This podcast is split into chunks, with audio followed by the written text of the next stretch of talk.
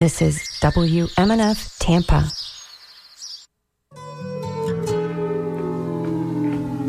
Here comes the sun.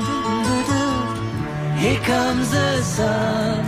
I say it's alright. Hello, and welcome to the Sustainable Living Show on WMNF Tampa 88.5, where every Monday at 11 we bring you a conversation with local experts on sustainable issues.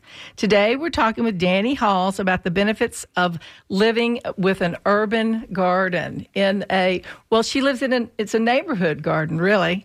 So, um, I'm the host today because Kenny is out of the country and uh, having a wonderful time, and I think it's in Colombia, if, I'm not mistaken. So, uh, so you got me today, and I think it's going to go out pretty well. Except I have to do the uh, the computer, which is not my favorite thing, but I think we can manage. And also, Brent, um, Dani's husband, is here as well. He's over there watching and listening. So we'll see. We might even draw him into the conversation. We'll have to see. We'll see what happens. So I want to talk to you guys about Dani. Uh, you know, she basically she was here uh, at the end of November promoting the Veg Fest, and and because she was a scheduled speaker then, and I just fell in love with her, and so I was like, uh, come back because everything you're saying about other things are the things I want to talk about. So we worked it out, and she's here, and I'm really thrilled about it. So I'll read a little bit about her.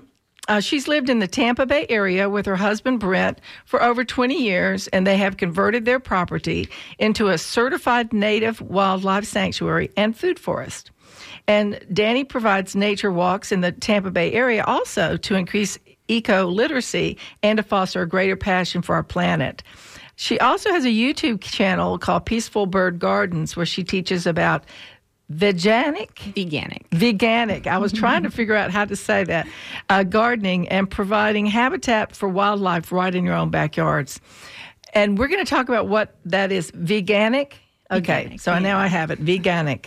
Um, so welcome to the show. By the way, Thank you. Thank you so much for having me back. thrilled to have you guys here. And you know, it's funny. Today's um, Martin Luther King um, Parade Day, and it's right in front of our studio. So it was not easy getting here. I'm jumping curbs. They were actually doing it the legal way, talking to the guy, and uh, and and uh, she walked up here from it, and her husband uh, finally figured it all out with the with the legalities.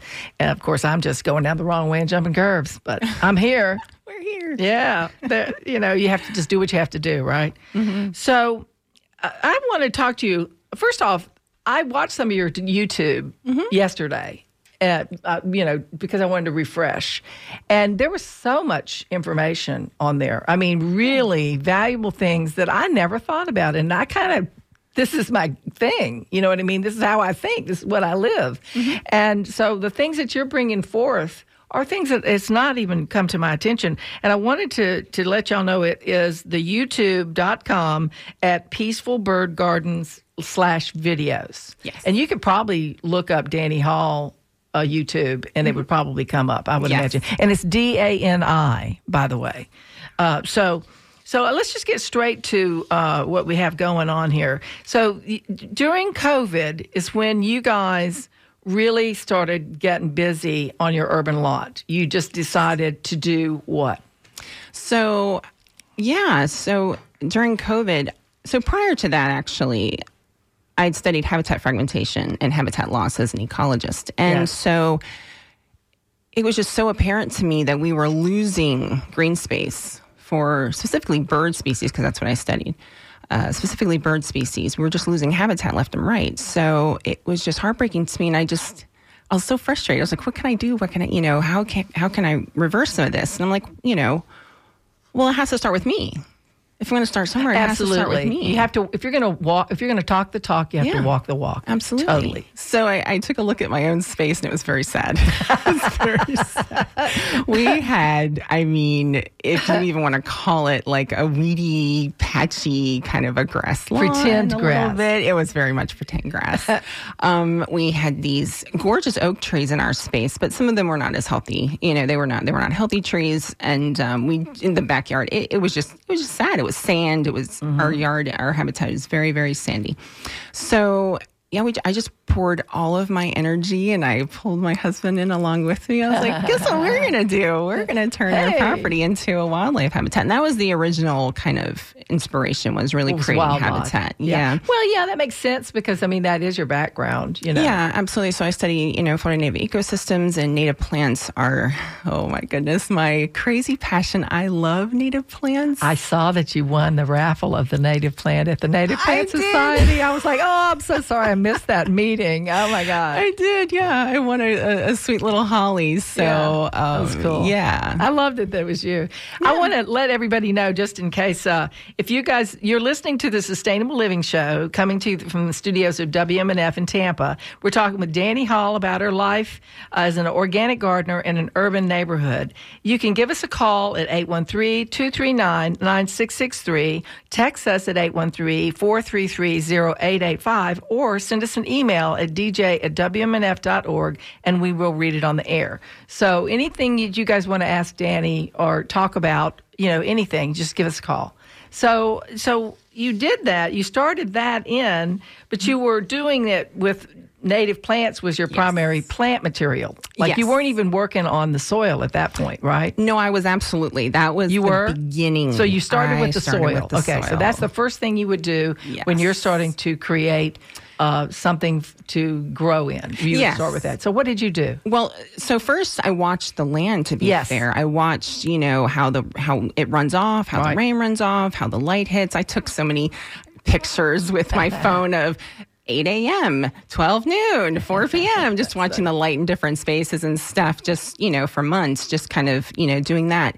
And so I practice deep ecology. Deep ecology is this idea that we are all interconnected with each other, all beings on Earth, and that the Earth is not some giant rock, some dead rock. You know, it, it's an organism, it's a living, breathing organism that sustains and supports us. So, with that concept in mind, I had to start with the foundation of the Earth. Mm-hmm. That's where I started Right. creating soil because we had sand, and the native plants would have loved it. Yes. But then I wanted to grow food. right. so, Yeah. So yeah, so then we started really intensively. My neighbors probably thought I was a little crazy at first because we started with cardboard to suppress the weeds that were there. You did use cardboard. I never used it, but did. you know, a lot of people do. It's a real instant work. It, yeah, absolutely. Oh, for you. So my neighbor, one of my neighbors is a plumber, so he had like an endless supply of cardboard. Oh. So we use recycled cardboard and put it down first, and then we would take bring in our municipal free county mulch, and we just did that by the ton. Literally, we had a little trailer, and we just brought it in by the ton. My husband and I just every weekend, And you get free county mulch from what county? What is Pinellas County. So, uh, just to let y'all know, they're going to be starting that in uh, Tampa as well, which I've been ragging them for years and years and years and years. And so, on, in February, they're going to start not, you can't use plastic bags. So, you have to, ha- I know, I'm so happy about it. You have to use paper bags, which can be shredded, or you have to use uh, containers, which is what I use. I use trash cans that I've had for 25 years. I mean, yeah. How often do you have to buy them? You don't. You just use them. Uh, so we'll be able to do that here in Hillsborough County soon. So you have that available to you in Pinellas then. So you would get that. We take full advantage. It's a wonderful it. program. It is. What cities that have it? It is. Yeah. And really, the only downside to it so essentially, what the municipal mulch program does, they take all of the yard waste from, you know, everyone in the county, really, Mm-hmm. and they grind it up with this huge grinder, and then they let it sit in these giant steaming piles that they turn periodically. And it just gets hot composted over time. So it becomes this wonderful, you know, nutrient rich, biodiverse mulch for your garden. Mm-hmm. The issue that I do have with it is that every once in a while you do get some debris. I, I saw bit that on your here and on your uh, webpage, and you know I've never gotten any. So you know it's probably such a little amount. It is. You know, It's it no does- big it's deal, really. Minuscule, and it's free, y'all. You don't have to go buy free. mulch. You don't have to go buy compost, which can be very expensive when you're doing a full yard. Yes, and not not only that, but you're sequestering carbon in your own space. you Exactly. know? You're getting what is there, which is very important. Absolutely, it's not going to the landfill. You know, it's actually going to grow plants and food for Yeah. you and your community. Back where it should go. yes, Yeah. absolutely. And then you gather leaves and Yes, we did that in the beginning. We gathered a lot of leaves. We have oak trees that, you know, uh, this time of year, from now until pretty much March, she's constantly spitting out oak leaves. Um, so, what we do though, we try to intersperse the oak trees with the mulch because oak leaves,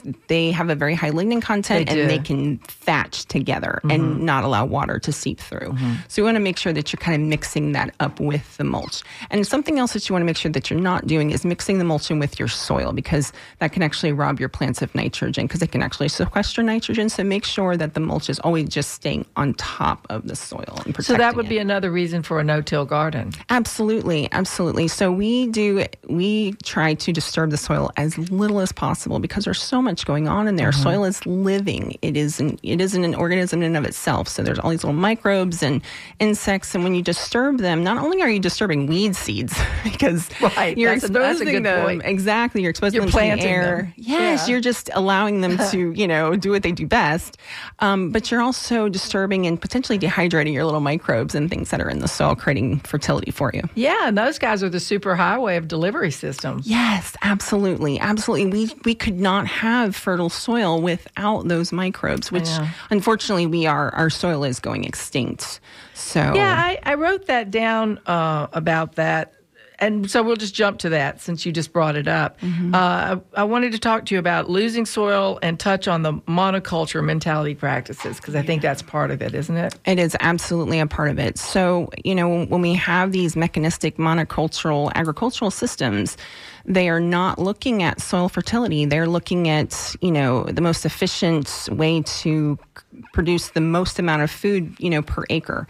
And they're doing it in such a way that is absolutely depleting the soil. So they're having to put all of these nutrients, they're having to put all these chemicals and Yeah. fertilizers and pesticides, and it just further kills the fertility that's in the soil. So we're creating this horrible loop, um, you know, with with mechanized monoculture. So what we need what we need to get back to, you know, and every system needs to evolve. You know, whether Yeah. it's agriculture, you know, agriculture, and it's not just the machinery that we're using that has to evolve, it's the actual practices that we're using.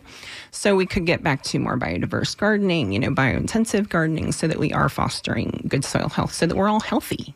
Yeah, and and you know when you were talking about when people are talking about monoculture, they're talking about those big um, areas that one thing is planted, and so everything is being taken by that one thing, and nothing is giving back really because it's not that one thing isn't really getting what it's needing from all the other things that could help it. Yes, absolutely. So, you know, that's why what you're talking about, I'm I mean, I know this, so I'll just say it.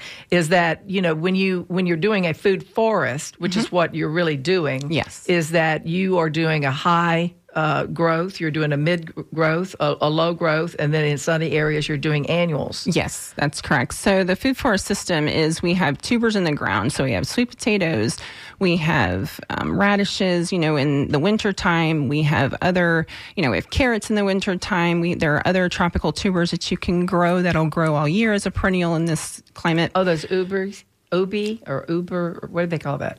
Ubi, isn't that that the type of that? Uh, uh, it's like a sweet potato, but it's not. It's a Oh, um, cassava. There's No, cassava. it's as different, but go ahead. Okay, I'll- so I'll yeah, there's cassava, and there's also um, one that we just planted, and it's not coming. Jicama, jicama. Oh, that's so Jicama. delicious. Yeah, jicama. so, So so, that's a wonderful tuber. You know, those are wonderful tubers. So we have vining plants, we have ground covers that are edible, we have the, um, you know, hedges that we have. Uh, pineapple guava and blueberries and then you get into the the tree canopy so our fruit trees are never any higher than what we can reach with our hands That's so smart. You know, Tanya, who used to be the host of this show, she, that's what she always did was she cut all of her mango trees, pretty much pollarded them uh, every, you know, after they fruited. Is that what you do as well? So we don't have to necessarily pollard because what we are doing is training them up from babies to be a to grow in a certain way. So from the time I plant them when they're little saplings, I knock them at the knee, as I call it. So Knock 'em at the knock knees. them at the knee. So at knee height, I actually kind of just chop their little heads off And let 'em bush out. Let them bush out from there. Oh, okay. So you start it before it's really uh, you create the issue before it becomes an issue. Okay. Exactly. Okay. So then I watch for strong branches that I like. Mm-hmm. You know, um, I generally grow my fruit trees in a vase shape. I feel in Florida that's sounds a- so pretty. a s- yeah. well, like it provides for good air, you know, airflow and, and sun, and also it uh, provides some protection for the fruit as well. The branches and things can provide protection from the fruit if the sun gets too intense. So yeah, so you just select those branches that you like to create good structure, and then you just let those go, and you keep them in check so that everybody is in a good balance, and it really does come up looking like a. A, a vase or a Yeah. or a you know a pretty glass. You know, that's interesting. I think a lot of people are very afraid of uh, cutting things. You know, uh, when, when they're afraid that they're going to kill the plant, uh, and so you know, we're just you're here right here saying that that's the best thing to do. Yep. I prune mine with. in the summertime. I prune them for size so that I can keep the size small. And in the wintertime, I prune for structure because our, especially the peach trees, they lose their leaves. So it allows Yeah. me to see their structure really well. Yeah. Open it up in the center, maybe bring the height down just a little bit. in When case do you do needs it. that? So in the summertime, I prune for size. That's when I take the size Top down. down. I Okay. top them very, very Okay. significantly, as a matter of fact, uh, because they grow so quickly. And then in the wintertime, I prune them for shape and structure. So, Okay. yeah. So it doesn't. You're not going to be taking. My concern would be that you were taking the new buds off for fruiting. And that's a very good possibility. But at the same time, if I can't reach it and the birds are getting to it anyway, then doesn't there matter. really doesn't matter. Yeah. You know what I'm saying? So that's why I'm willing to sacrifice a little bit of fruit production so that it is manageable. And how much fruit do I honestly need? Like, you know, enough for my family and my neighbors and friends. And last year, our peach tree was only in the ground for maybe a year and a half, and she gave us almost 30 peaches. I mean, she's just a baby. You so- Mm-hmm. have a lot of birds, but you're not having uh, a lot of damage to your fruit trees. No, we have not, as a matter of fact. That's No. very interesting. I do get mockingbirds that will eat my Everglades tomatoes like there's no tomorrow. but I know this and it's okay. We grow enough of those that it's not Yeah, really a big things deal. are wild. They love my Everglades That's tomatoes. Yeah. Now I have the the trouble with birds and squirrels. A lot of squirrels, and you hmm. don't have that problem either. I mean, it sounds like you got a lot of fruit. We so our food forest is still a baby. Okay. So a lot of Maybe our they trees haven't discovered it. they potentially oh they have Oh, they, they know our yard very well yeah our we have quite the uh we have quite the population of squirrels just because of all the oak trees we have Yeah. but i call them my little fuzzy butts. But no so far it's been okay. Honestly it's them digging out my seedlings. It's probably the most annoying thing. But i found that, that if you go to like um, goodwill or um, like a thrift store you can find those little um, plate covers for picnics Oh. that you can put over top Those of your seedlings, those me- mesh plate covers. So just just for a short period of time while your seedlings are trying to, you know, come up. like a so that cloche. digging it out. Yes, it's Yes. a cheap cloche because if you go online, they're very oh, expensive. very expensive. They're very pretty, but they are very, expensive. expensive. I um I looked up. Uh, it's dis, Dioscorea alta al- alata, and it is it is ubi. Oh, okay. I hadn't heard. I'll have to Oh, you don't know about up. that one? No. Oh, it's uh, fantastic. It's the greater yam, and they can get to be like, you know, 50 pounds. yeah. Oh, wow. And they die back in, uh, in the winter, the, the green, but then the, the yam stays in and continues to grow, and it'll shoot up green leaves. Beautiful lime shaped, uh, heart shaped leaves. Okay. And the stem uh, has ridges on the edges, and they rotate it in a certain way. And that's one of the ways you can tell what it is, is the way the, the stem rotates. Oh, that's beautiful. I love that. Jungle Jim, uh, Jim has those. Oh, you might if you know him. I bet he could. You could get some from him. All right. You need them I do. Now I do. I love learning about new plants. now that you know, right? exactly. So you have your yams, your uh, sweet potatoes in all year round, or I do actually. so they just do wonderfully. as you want, or We eat the greens sometimes as Oh, yeah. well, like the new shoots and, and things like that. We'll put them in salads. I find them a little bit bitter, so I actually like to cook them in with some stir fry, that you know, with my other greens. But um, yeah, we keep our sweet potatoes in all year. They they do well for us. So I, I just kind of harvest them when I'm like, oh, you've been in the ground long enough. Okay, let's see how you're doing. kind of That's cool. So, yeah. Because you know they. Uh, the way I've always planted mine was I would put them in the ground in say May, let them grow in the summer because it's so hot. You know, nothing else really grows. Mm-hmm. Yeah. And then when they get um, white flies, is that's the time to harvest. There you know? go. That's actually not a bad, you It's know, way to go about me, it too. you know? exactly. So I, when I see people that oh I have white flies on you know all of this, I'm like, well, it's time for harvest. I mean, Yeah. come on, it's not time to spray. Yeah, exactly, exactly. So Yeah. I've had Seminole pumpkins that have gone all year Oh, because wow. they rooted the node. I had Yeah. one that was a little bit protected during the winter time, and she made it, and then just kept on going. That's wonderful. So you just let them be themselves. I let them be themselves. I let a lot of reseeding happen in my garden. I don't plant mustard anymore at all. I don't. I Or broccoli, to be I- fair. That is so funny that you mentioned that because I have an area that had this beautiful uh, lacy edge purple mustard, and I had just thrown the seeds down last year, and now it knew when to come up. So it has a whole area that reseeded itself. It's so beautiful. Yeah, yeah. I don't have raised beds. I found them to be a little bit fiddly, to be fair. I had them in the beginning, and uh-huh. they can be a wonderful solution for a lot of people. I just found them to be cumbersome. So we really do just have a naturalistic, everybody's just kind of growing next to each other. And, you know, it, it really is just, I'm winding paths and things. And so you never know who you might, who you might see and who you might come upon. So That's I love it that you uh, you call um you call things by she he. You never say it, and I noticed that last time when you were here when you were talking about animals, which then made them real. And then I think people when they call everything an it, it be, it takes less of a uh, a living aspect to it, so they don't feel as bad about killing it. I know, You but unfortunately, we do that with people as well. You know, that's true. Yeah, Yeah. So, what we do if we have those prejudices, you know, if we have those uh, preferences in our minds, you know, for things, you know, like plants that we think of as things or animals that we think of as things, those things can translate to human beings as well. I So- agree. I mean, it just is.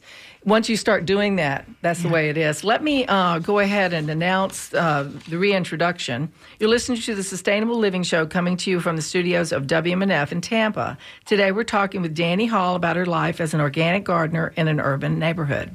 Give us a call at 813 239 9663. Text us at 813 433 0885 or send us an email at dj at wmnf.org and we will read it on the air. Uh, we do have some emails, which I'll go ahead and read now. You know, I do respond to phone calls really well, so if y'all want to call. okay, it says, um, Can a mango that has gotten really tall be safely pruned? Ellen, oh, it says Ellen and down as much, um, obviously, that's not the word, unless Ellen is up in the tree, uh, but down as much as like five or 10 feet off the top. And that's Ellen in Gulfport. Okay.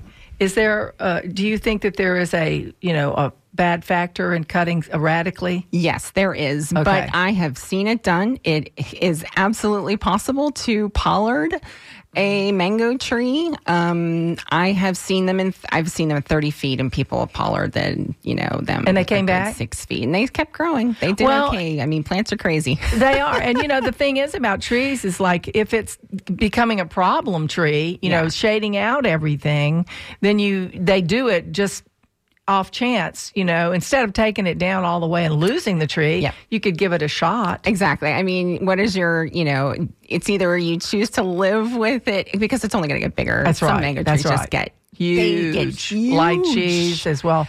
Uh, avocados as well. Yeah, they get Gigantic. gigantic trees. Yeah. So it's either let it become that gigantic Right. tree or take the chance that you might, you know, lose it. So Yeah. Yeah, and you know, I, back in the day, back when I was doing a lot of uh, you know beautiful gardens that were uh, decorative for people, I would always take off one third at a time.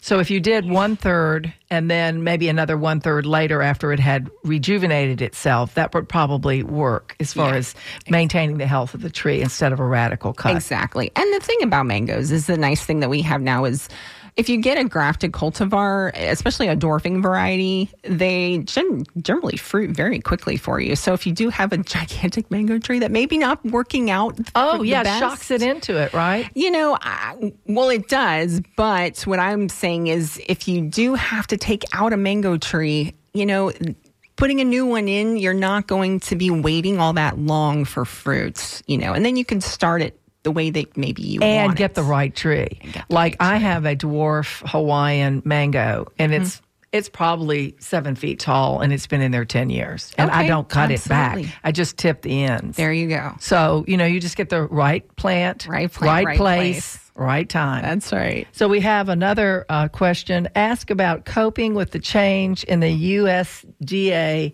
uh, hardiness zones that have changed. Oh boy. Yeah. I just discovered I'm no longer in 9B. I am now officially in 10A. Right. So, Although we knew that in our heart. exactly. I'm not super surprised. Yeah. So, I'm not sure what the question is. Um, I mean, to me, it's just a map.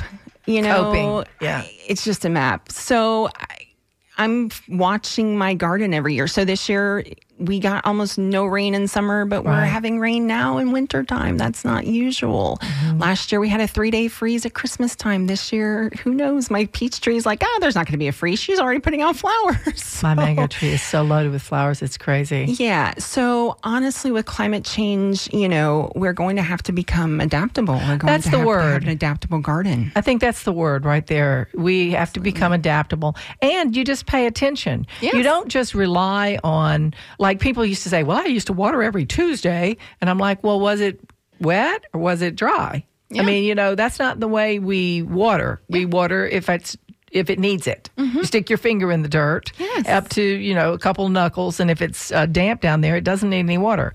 But if it isn't, then it needs water. So it's the same thing, right? Absolutely. And it's the same with I've had clients that you thought they had to be on a specific fertilizer schedule for their plants. Right. Well, I have to fertilize in the spring and the Right. fall. March That's just 15. what you do. That's right. I'm like, did you ever ask the plant if it needed the fertilizer, my friend? Because then all we're doing is introducing, you know, more fertilizer into the environment. But if you actually pay attention to your plants, spend some time with them, and get to know them and what they need and don't need, you may un- come to realize that they don't need as much fertilizer as you thought. I'm finding that mine are everything is really lush right now in my house right before I'm going to move. It's funny. But it's Oh. because I've been doing a lot of my own personal compost. Yes. And a lot of my own personal mulches that what I do is I'll get the free mulch. Actually, I mm-hmm. get it from New Port Richey just because I'm on my way over there.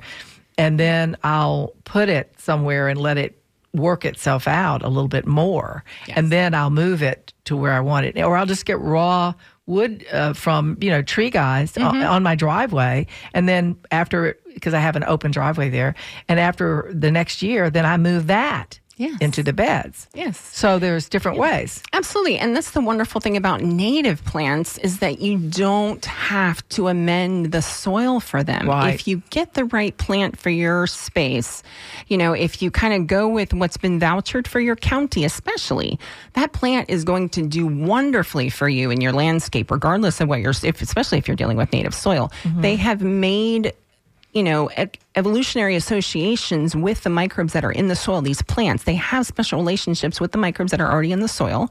They have evolutionary relationships with the birds that come to Thank visit you. them. That's what I was hoping you'd say. Absolutely. So, you know, if you would put in native plants, you wouldn't have to water nearly as mm-hmm. much. You would not have to fertilize pretty much at all.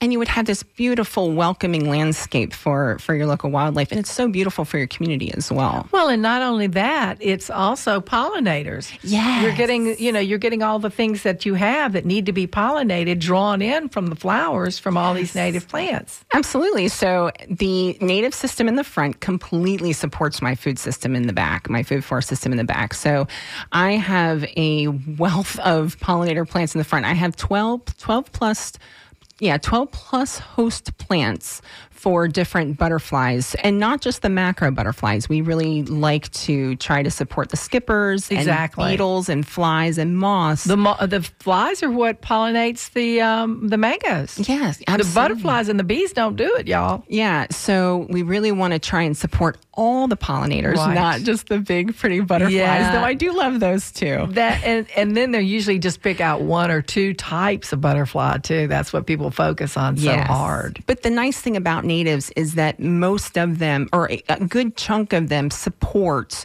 some form of pollinator by either uh, being a host plant Mm-hmm. or providing nectar and pollen. you know. So it's wonderful to just have natives. And then all those bugs that are on there are going to be feeding the birds. Yes, So, you know, that's the thing when people think about, you know, they are so freaked out about having bugs on their plants. yeah, I know. But if you don't do anything about it, it all works out. It really does. So we have created a system that takes care of the system, as I say in my videos, um, because we put in a pond to support dragonflies. Because dragonflies Love are, dragonflies. I do too. They look like fairies. they do, but they're predators. They are. I know, they're bad. bad. Yeah, Yeah. they're quite you know amazing predators, and even their larvae uh, are predators in the water. So you know we've supporting we're supporting dragonflies. We're supporting wasps on our property. People don't understand that wasps and parasitoid wasps are wonderful pollinators, Love but them. they also keep you know insects like tomato uh, hornworms and army worms and cutworms in check because they actually feed on them they Mm-hmm. actually take them and use them as uh, food for their young It's um it's one of the number one uh, things that I'm getting asked online. What is this? And it's the uh, it's the um, wasp. Uh, cocoons. Oh, yeah. People think it's they're white uh, and they uh, little balls of fluff, and there are a zillion of them, and it's in one spot. And if you flip it over, there's usually a hollow space where the caterpillar used to lay. Yeah. And what happened is is the braconid, I think it is a, a, a wasp. Shot their their egg laying stinger into the living caterpillar, laid their young, and they hatched in and they lived in there until and they were avoiding all the, the big parts that would keep the caterpillar alive and then they pierce out and then they wrap those cocoons. So it's not eggs on the outside. It, it was eggs on the inside that turned into uh, the uh, the little squirmy wormies pop through and then pupate in the cat in the uh, the cocoon. And one of the things I saw, somebody brought them inside. They went, "What is this?" They had it inside on their table, and I was like, "Put that back outside," because it, the whole, you know, they they cut open the ends of the. Uh, of the cocoons, and those were not opened yet. oh no they were going to have a swarm in the house. It was wild. oh my goodness i know it's pretty pretty gruesome actually It is, but it's nature. nature it is Yeah. and you know it's it's a very important beneficial part of nature but Yeah. we've lost that connection a lot of us we really Think so. have we've lost that so if I can restore, if I can restore that connection in any way, you know, through my YouTube or you know, through teaching people how to, you know, plant with natives or through nature walks, Yeah, and waiting, waiting for it to happen instead of having that instant gratification. Of you have aphids. Well, you don't have to do anything. Wait. Exactly. No, we don't spray anything on our plants. We don't, you know, um, we don't use neem. Even, you know, as an organic gardener, I don't use any kind of insecticide on my plants. Like I said, I let the system take care of the system.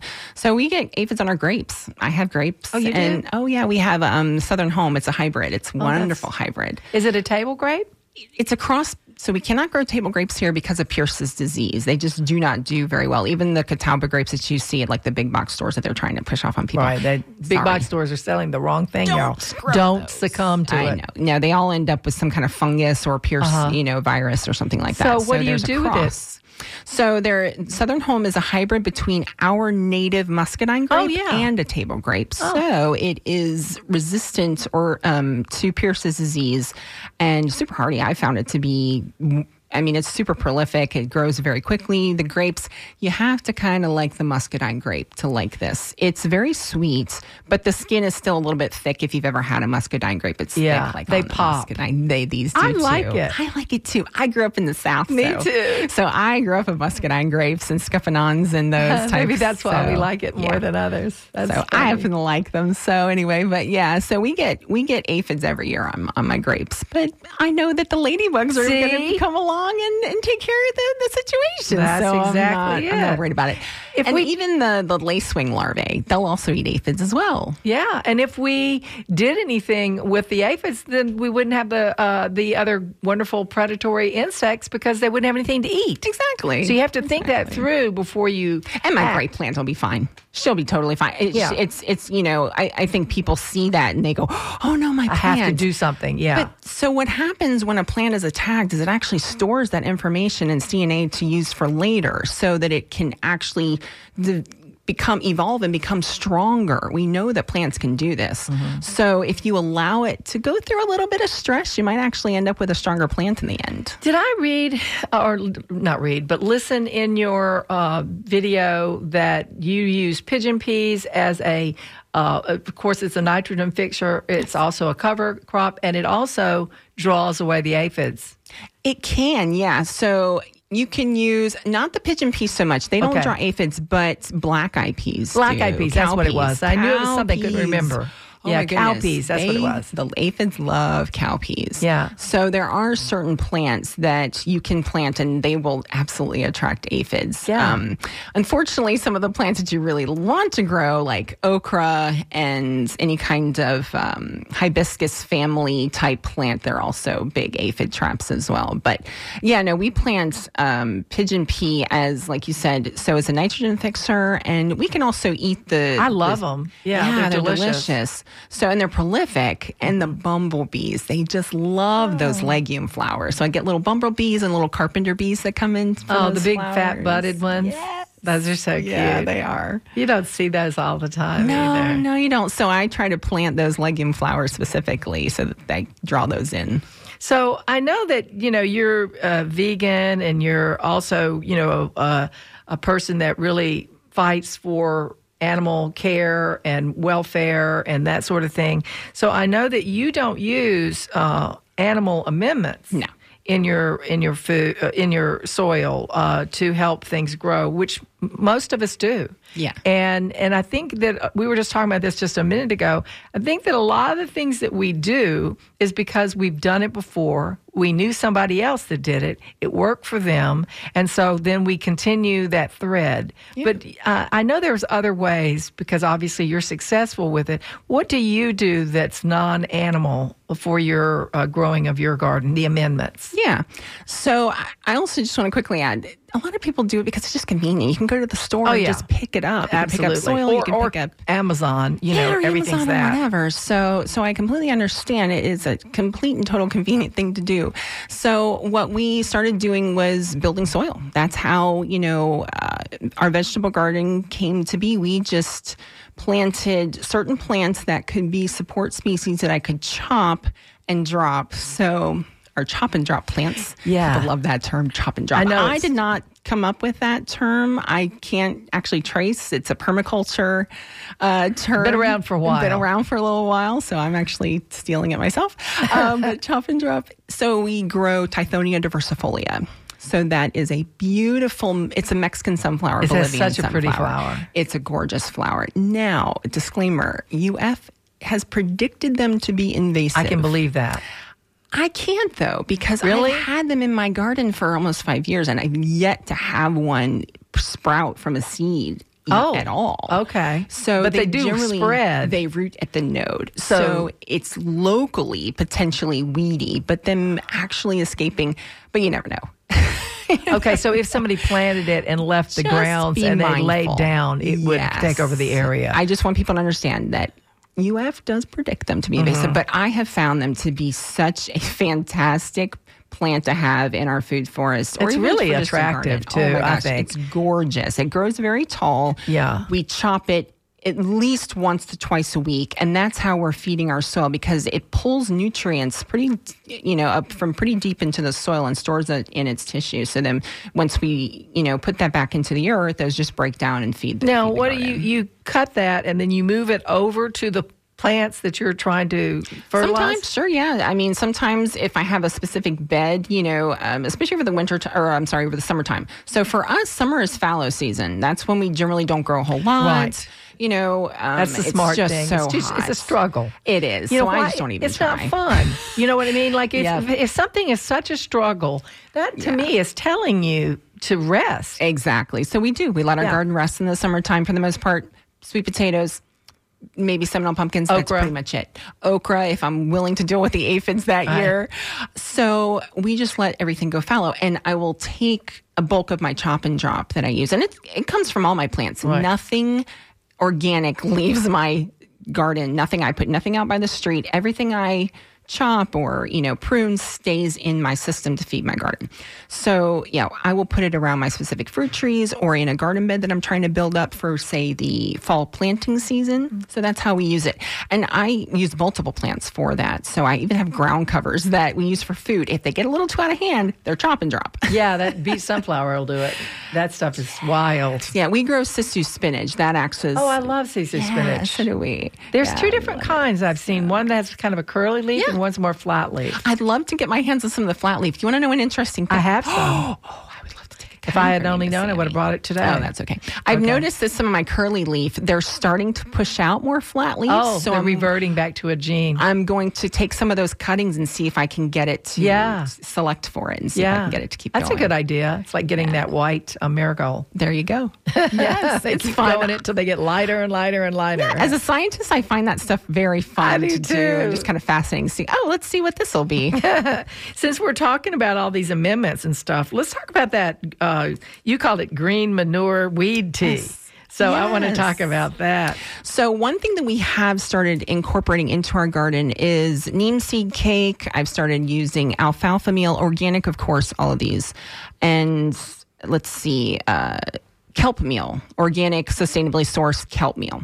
Those I started adding specifically to my vegetable plants, my vegetable garden plants, because they just are heavy feeders. My tomatoes are, I've started growing like actual Real tomatoes. tomatoes, real tomatoes this year, and they're heavy feeders. So we're trying that. So I make a tea with the alfalfa meal. I'll make a tea, and you just let it. So I put it in a big black garbage can, fill it with water and some of the um, alfalfa meal, and you just let it steep like a tea for you know five days or so.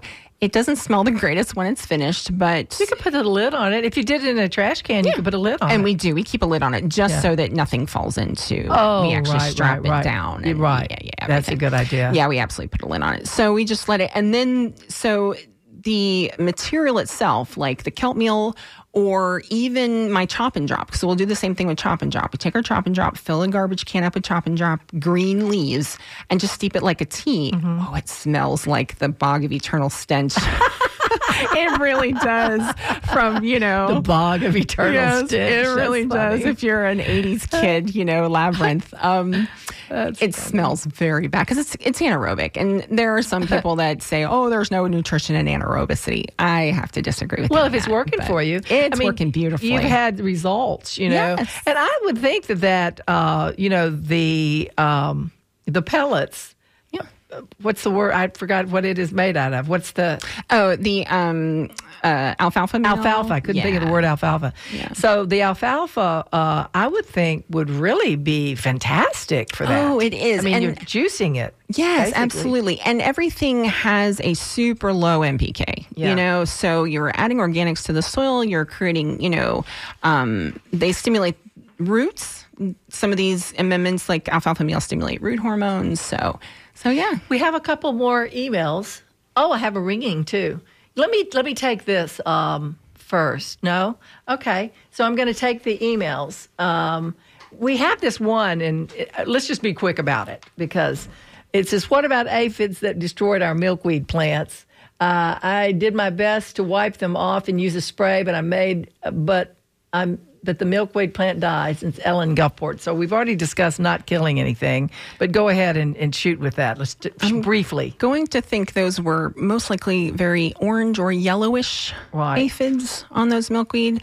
Um, you also get milkweed bugs sometimes. They're like little orange or kind of reddish, Reddish. orange, Yeah, black like tomato that You really. get on them, yeah, Yeah. Um, so it's interesting to me that they actually killed the plant because that's not usual. But some, you know, really the only thing that you can do is use a little bit of um, spray of water just to kind of hose them off. If you need to. if you need to. I, I uh, find what I've read about it is that they actually act as a protecting visual protectant of the little tiny caterpillars of the monarchs, which is why she's growing them, which they actually should be cut down in the wintertime. So Yes, maybe that was part of the problem is those plants were struggling because they really should not be going on in the winter at all, Mm-hmm. right? Yeah, they should not know. If I see tropical milkweed, we Yeah, actually slice take, it. Yeah, I take care of a little park over in Pinellas County, their butterfly garden. and There are some milkweed planted over there, and I chopped. It I get it growing in my yard all over the place. place just Oh, from other you? people's. It's Okay. floating in the air. Yeah, Uh, yeah. And so, yeah, you shouldn't really have those. But, you know, next time. Yeah, You'll- just be mindful because anything else you spray on there is going to harm your pollinators. That's right. And in fact, maybe the spray is what killed the plant. Um, oh, it could be. you could could be. damage the tissue. Yeah. It's this, this is another email. When I was growing my cherry tomatoes on my back porch, I had wasps build two big nests on either side of my back door. I just left them alone and they never bothered me. I watched them go down to my plants and bring things back to their nest. I had several other decorative plants on the porch as well. They did a great job keeping those pesky horned tomato worms off my tomato plants. I got more tomatoes that year than any previous year. Joe in Dover, Florida. Oh, that's so That's nice. wonderful. Yeah, absolutely. See, he he watched, he waited, and he observed. Absolutely. I know people un- unfortunately automatically assume that they're going to be super aggressive and just attack you as soon as you walk past. Right. They've got their own lives, people. they, they've got better things to do. That's right. They're super busy. Yeah, only if you like run into oh, them absolutely. or something, you know. or you trying to grab the branch where they're currently Yeah. building a nest, like I've done in the past. be aggressive. Uh, I've done that too. I've gotten stung by those little bitty wasps. Yes. because I was clearing an area, and you know they lived underneath the leaf, and so you know I had to take a break. What can I say? I know. I was being disruptive. That's so right. I would have defended my home too. I would have too. I would have stung you if I had a stinger. exactly. So we have uh, Richard uh, from Bradenton on uh, the phone. So let's uh, go ahead and take that. Richard, welcome to the show. Yes, ma'am. I have a question. I just recently had a septic tank put in, and I have a field, and uh, now I, you know I'm not planting anything over it. I got some frog fruit starting to go, but I want to know what I could plant there. And I tend, I we tend to be uh, Florida-friendly native plant growers, and um, I want to know what I could grow there. I don't think I want to grow any food products because No, you can't. Yeah. so what I could grow, and I don't want things to harm the all the little creatures that come to pollinate and so on. So if you have any suggestions, I'll take that off the air. Thank you very much for calling in. That's a great question, Richard. Yeah, so I mean, it kind of depends on your lighting situation. So, uh, you know, a ground cover like fruit, if you're dealing with a full sun or even part sun situation, frog fruit's a wonderful ground cover. Uh, it's super hardy. Uh, it can take all kinds of conditions. It doesn't like shade, so it does want some sunlight. Um, if you're dealing with more shade type conditions, you could do uh, like. Um, uh, creeping sage, river sage, uh, my, uh, Salvia misella. It's another wonderful ground cover. So if it's more of a moist situation, if the ground is more moist, you're going to want to plant more wetland type plants to be fair. So you want to put the right plants, you know, their culture, you want to meet their cultural conditions. So if you're in Bradenton, the closest native nursery to you would most likely be like Sweet Bay Nursery. They are a Right, yes. I- I know. fantastic. I know Tom out there, and we buy a lot of things from there. We're in Northwest Bradenton, and we are kind of on an old ridge that used to run, and our soil is uh, is just pure sand. Uh, So you're on a ridge. Okay. Yeah, so you're gonna if if you have deep sand, then you could you could mimic, let's say, like a scrub type habitat. And right, yeah. I would go with it. Just go with it. And trust me, it will turn out beautifully if you just, you know, go with what it naturally wants to be in the first place. So I have a question too. Um, so because I, I kind of picked up on what you said, you didn't want to harm the critters. So if something is planted on a, a septic system, which is sewage, and they're bringing it up to the flower, is that going to damage? Or are they going to be filtering?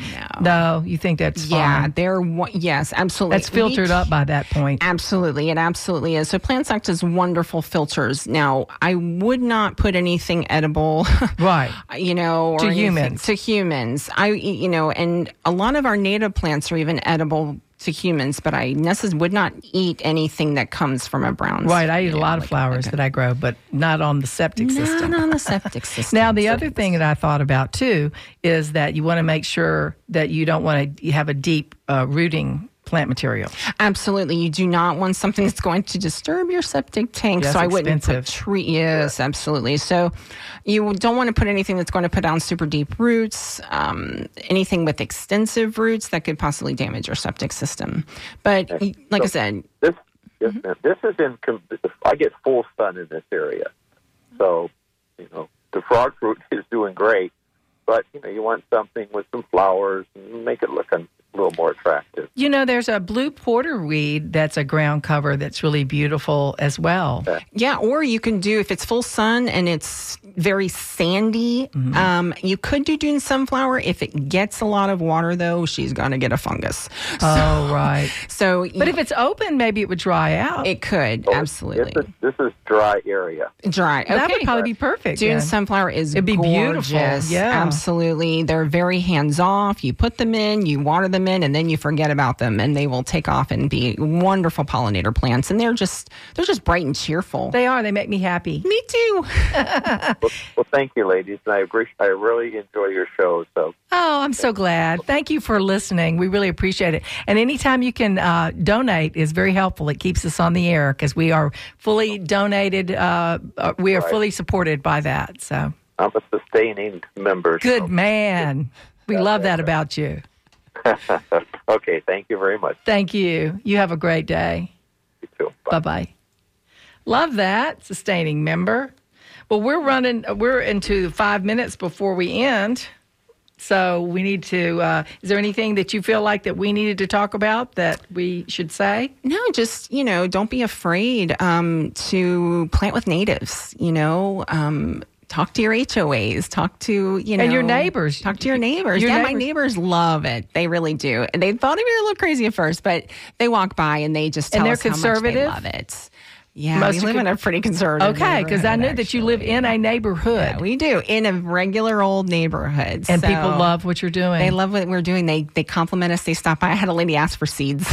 Oh, that's She's like, "Can I have some wonderful. the seeds from that plant. And Oh, I'm I like, love Of course that. you can. Please help yourself. So oh, that's wonderful. yeah. So and just you know, um, that makes you interact with your neighbors more too. People people start to talk. It does. And when I'm out there working, people stop by. So yeah, so and just come come to come check us out on our YouTube channel, uh, Peaceful Bird Gardens, and yeah, we love to see you there. And they're really good. I, I watched a couple last night, and uh, they're not fancy. They're not fancy videos, but I got to say, very informative. Thank I, you. I learned a lot, and I know a lot. You know what I mean? So whenever I can listen to somebody and I'm learning some new things that I never even thought of, it's wonderful. this is all my learning. This is all Yeah. trial and error, you know. So Hands on. hands on, hands on. This is what you know worked has worked for us. This is what hasn't worked for us. Right. And yeah, and so the YouTube aspect, I'm learning. So, so as far as you know, making better content, making better quality content. That's going to come with time because, um, yeah, learning how to edit videos was a whole other world. That uh, It is. It's a, doing a video is a completely different deal. it's a whole other universe Yeah. for uh, for this old lady. So, old lady, look who you're talking to. Come on, get a grip. oh goodness, We're just as old as we feel. That's right. We feel pretty good. yep. So uh, I guess we need to close it up. We're right about there. So I want to thank everybody. I want to thank Irene for taking the calls and Mr. Bill Grace for working the boards. As always, he keeps me in line. I don't know what I'd do without him. And if you enjoyed this show and our weekly content, please go to WMNF.org and donate through the tip jar and directing your donation to the Sustainable Living Show. I know we're going to have a fundraiser coming up pretty soon. So y'all make sure that you keep us on air if, if you like this show. Um, remember, we have to support it. I, I support this show with money. I really do every time. so help me out here. So stay tuned. In the next hour, you'll hear WMNF Community Speaks with Mabili, which is really great because he's probably going to be talking about the Martin Luther King thing that we have. I bet you money.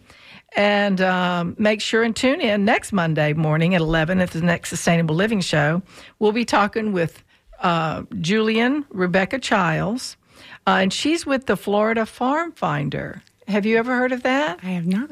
Yeah, she it, and when COVID started, when when all this happened, people were afraid to go to the grocery stores, and so what they did is they were looking for uh, farm farmers didn't have places to put their food, so she connects people to farmers that have food to, to sell. That's amazing. It is amazing. It's a v- wonderful program that she put in.